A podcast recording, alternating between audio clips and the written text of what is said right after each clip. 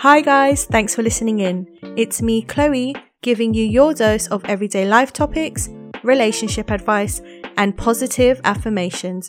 I'll be sharing the real, the raw, and the realistic. So sit back and relax.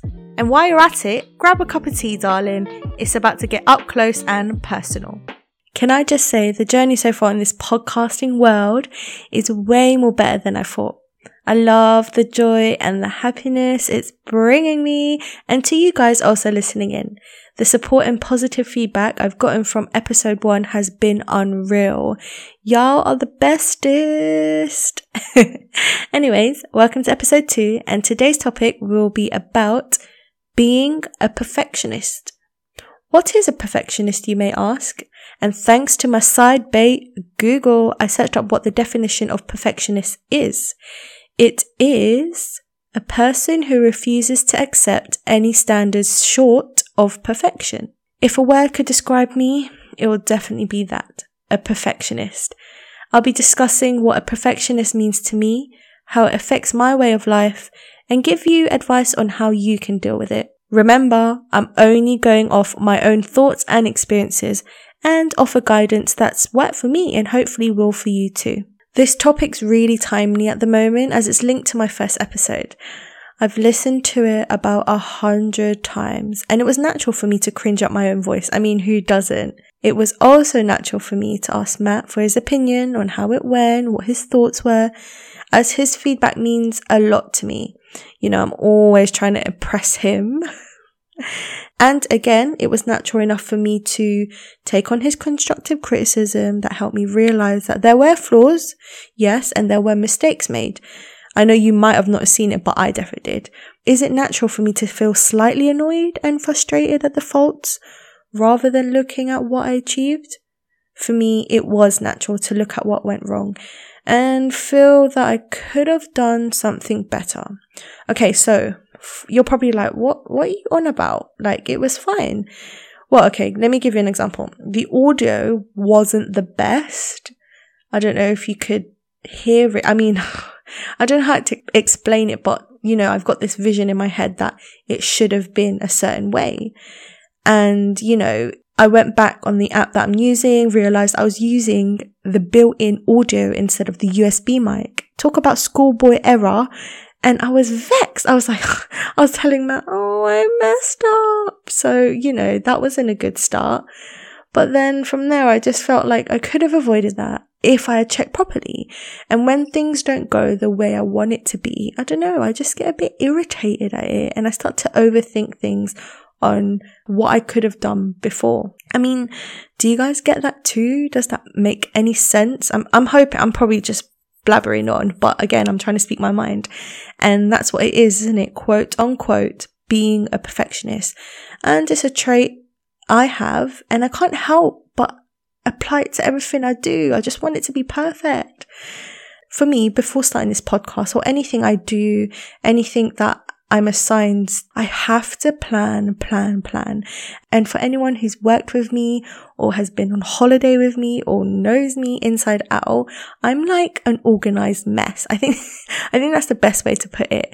Like, I have to get everything structured, prepared, planned, like all down to the T, and I need to have the right information. I need to know what I'm working on or with. I have to write it on paper and then on a Word document, PowerPoint, Excel sheet, and then I've got to research every little detail, and then I need to know how I'm going to plan the program, if I'm running it, if I'm hosting it, if I'm leading it. Do I need a script? Do I need a practice? Do I need a drive? Like, listen to me, I'm an organized mess.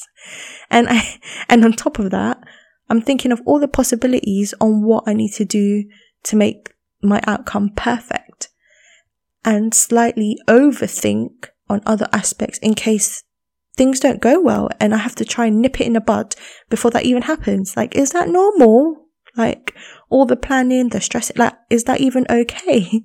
Which I ask myself, but I just find that it puts me at ease and it makes me feel organized, and I've got my brain functioning, I've got my life together. And I can't help but be like that. And I feel like I have to do everything structured to make it perfect for it to be successful. In my eyes, I've got this mentality of, if I want something done and done properly, I'm going to do it myself. And yes, yeah, that's a good thing. Like, who doesn't want something done properly?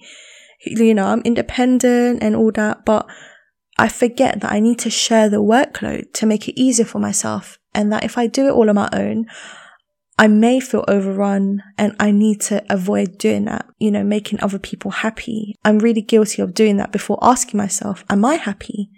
Am I putting my happiness first? And it's just that sense of I don't want to disappoint them or fail them. And I think it stems from values and expectations at home. My mum's Filipino, and her upbringing back home was a lot more different to ours. So that upbringing obviously was brought over here, embedded into us and what we do. And don't get me wrong, I am down for the culture, but it's also that expectation of not failing your parents, and that leads into being a perfectionist. Am I right? Or am I right? You know, for me personally, I have to make sure I do something perfect so that there's not a fault or a blemish that can be pinpointed. I want to do everything right so that my mum doesn't comment, or she doesn't complain or say something negative, because, you know, they love to jump the gun sometimes, don't they? And that's what it is, isn't it? I mean, my mum, bless her, she's a babe, you know, but she's brought me up on the whole, do it correctly or I'll get mad, you know. The accent was terrible, but that's her. And it sounds horrible in the sense of how she was and what she expected of me, but it's worked. And, you know, I can't do things that are far off being perfect. I just can't help it. However, stemming from being a perfectionist is the fear of not doing it right and the consequences that comes with it. I always thought, if I don't do this right, then it won't be a success. Or if I don't do it correctly, then they'll see I'm whack and won't take me seriously. And it's just this constant need to live up to other people's expectations and not fail them. It's that fear, isn't it? And I'm a victim of falling into that trap. And I know that sometimes, girl, I need to chillax. Like, I need to just step back and just realize that being a perfectionist is not all about that. So what I'm trying to say is, yes, being a perfectionist is good, but it isn't good if you let it take control of everything you do. Here are a few things that I try to do to try and take a step back from all of that. Number one, it's okay to make mistakes. It's easier said than done, right? I've been told this countless of times, and now I'm telling you, girl, it's okay. Mistakes are made to be learned from, to grow, and to do better. And just like this podcast, I've made mistakes, and in other times of my life, and I'm learning from it. Number two, not everything is going to be perfect or go the way you want it to. So accept it. By accepting it and realizing that it's not perfect, then something else will come along and be perfect in a different way. Here's an example. I did a job interview, actually this time last year, and I tried to get into real estate. And I thought the interview went perfect. They told me I did really well. And, you know, they gave me the whole job role information. They were telling me about how many holidays I get. And I thought, yes, I've got this. And it proper made me hyped. And then they called me a week later, bearing in mind that was a long time to wait, to tell me that I wasn't a perfect candidate for them. So was I sad? Yes. Did I have a little cry? Yes. But did I think something else would come along? Yes, and all was forgotten, and I moved on quick time. Number three, don't overthink. I swear, overthinking is my middle name. I can't help but think what's going to happen before it's even happened. Like, have you ever done that? It's like when I go on holiday, I plan thoroughly. You know, I plan from the pickup service to the price of the attraction ticket to where we're eating. And then I panic at the little things like late arrival or Matt losing his fourth GoPro. If you guys know what I mean, you know what I mean. And, you know, I've come to realize that I just need to, you know, sit back, enjoy the moment, and let whatever happen. Number four, be prepared. Look, I'm not going to sugarcoat things and say, oh, don't worry, it will be fine. Because sometimes when you plan something to be perfect, you might not have the room for the disappointment.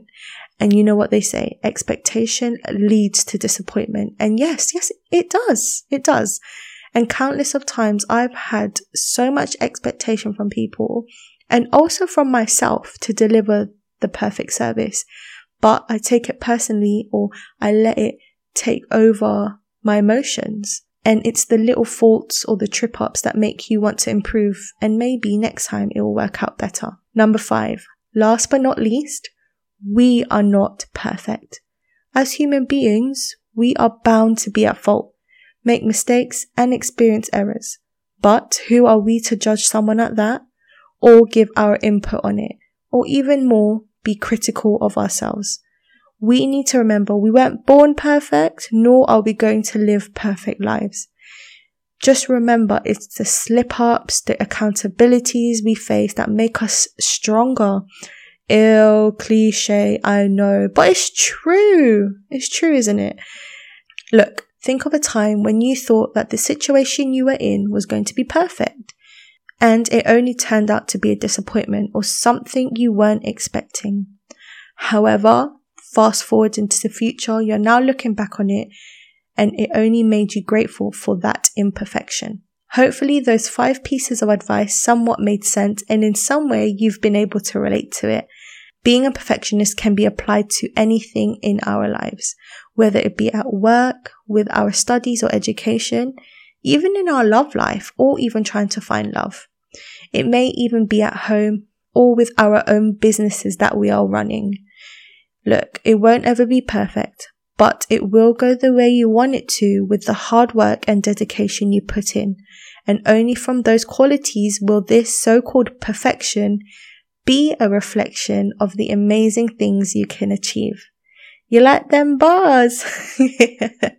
As we come to the end of episode 2, today's positive affirmation is, it doesn't have to be perfect to be powerful. Hopefully you can use that in your day or your week ahead, and even pass it on to someone else.